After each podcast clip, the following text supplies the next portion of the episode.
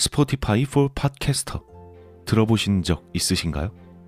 팟캐스트를 가장 쉽고 빠르게 만들 수 있는 플랫폼입니다. 반갑습니다.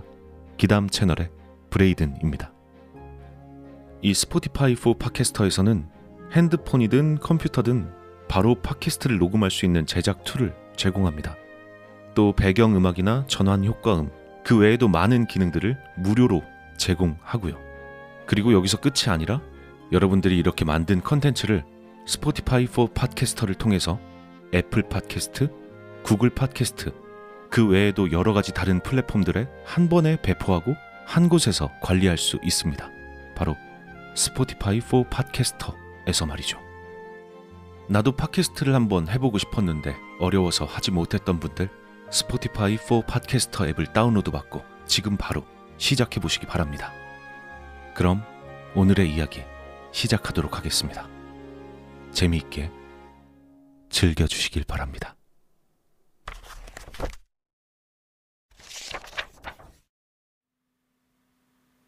내가 어느 기계 메이커 공장에서 일하던 무렵의 이야기다. 그 공장 심야 순찰을 하는 경비원들 사이에선 귀신이 나온다는 소문이 돌곤 했다. 늦은 밤 공장 복도를 하얀 그림자만 있는 존재가 배회한다는 소문이었다.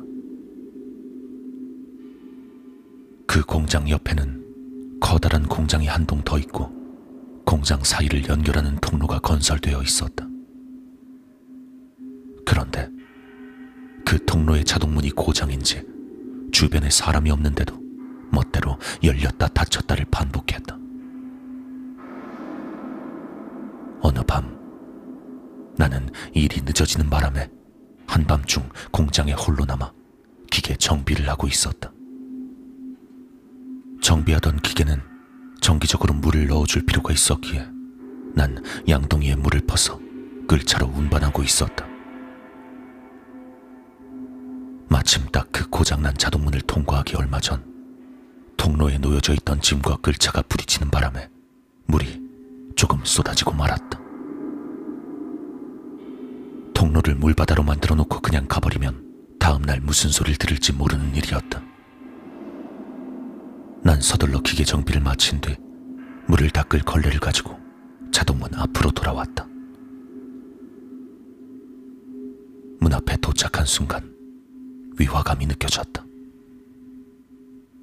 양동이에 물이 쏟아져 생긴 웅덩이에서 시작해 자동문 쪽으로 이어지는 젖어있는 발자국이 보였다. 공장에선 안전을 위해 작업원은 모두 작업용 안전화를 신는 것이 의무화되어 있었다. 하지만 그 발자국은 안전화 바닥에 미끄럼 방지용으로 붙어있는 고무 모양이 아니라 슬리퍼처럼 평평한 면으로 된 것 같은 모습의 자국이었다.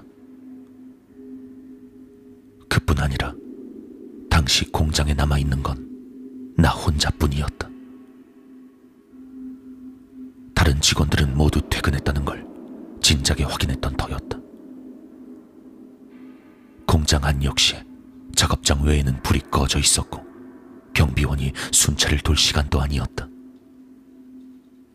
옆 공장도 아까 내가 물을 들어갔을 때 문을 잠궜고 열쇠는 분명 내 주머니 안에 있다.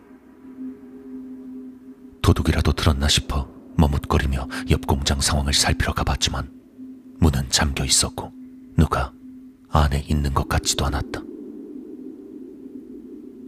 아무것도 아니란 걸 확인하고 안도한 나는 자동문 앞으로 돌아가 웅덩이를 닦기 위해 몸을 숙였다. 그 순간 웅덩이 수면에 하얀 그림자 같은 게 문 쪽으로 스쳐 지나가는 모습이 비쳤다. 깜짝 놀라 일어나서 주변을 확인했지만 주변엔 딱히 별다를 게 없었다. 수면에 비친 것 같은 하얀 것도 마땅히 보이지 않았고 기분 탓인가 생각하며 다시 물을 닦으려 하던 순간 등 뒤에서 자동문이 갑자기 열렸다 닫혔다를 반복하기 시작했다.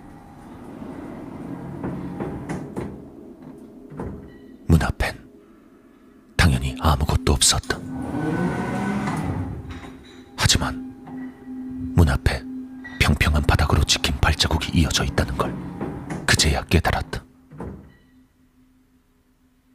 내가 방금 전에 옆 공장 보러 갈 때도 저런 발자국이 있었던가? 기억을 되살려 봐도 웅덩이에서 자동문 쪽으로 발자국이 점점 이어져 있었을 뿐 문 앞엔 분명 없었을 터였다. 그쯤 되자 전에 경비원들에게서 들었던 소문이 떠올라 무서워지기 시작했다. 난 황급히 웅덩이를 닦아내고 공장에서 도망치듯 퇴근했다. 돌아가기 직전 공장에 불을 끌 무렵 자동문 쪽을 슬쩍 보니 문은 아직도 열렸다 닫혔다를 반복하고 있었다. 그 후엔 특별히 이상한 일은 없었다. 공장에서 사고가 있었다거나 과거에 사람이 죽었다거나 하는 이야기도 들은 게 없다. 다만 그 자동문은 몇 번이고 수리업자가 와서 문을 고쳤지만 아직도 고쳐지지 않고 있다. 별 생각 없이 들른 편의점에서 혹은 직장이나 병원에서 사람도 없는데 자동문이 열렸다 닫혔다 하는 모습은 종종 볼 수 있다. 대개 그런 경우 센서의 오작동이라고 설명이 되겠지. 하지만 문에 붙어있는 적외선 센서가 이상한 게 아니라 사람의 눈에 보이지 않는 무언가가 문 앞에 서 있는 건 아닐까. 센서는 그걸 인식하는 것뿐이란 생각을 이런 일을 겪고 나니 안 할 수가 없었다. 눈에 보이지 않는 무언가가 언제나 거기에 있어서 우리 곁을 떡하니 배회하고 있다고 생각하면 소름이 끼쳐온다. 아직도 그 문은 가끔씩 열렸다 닫혔다를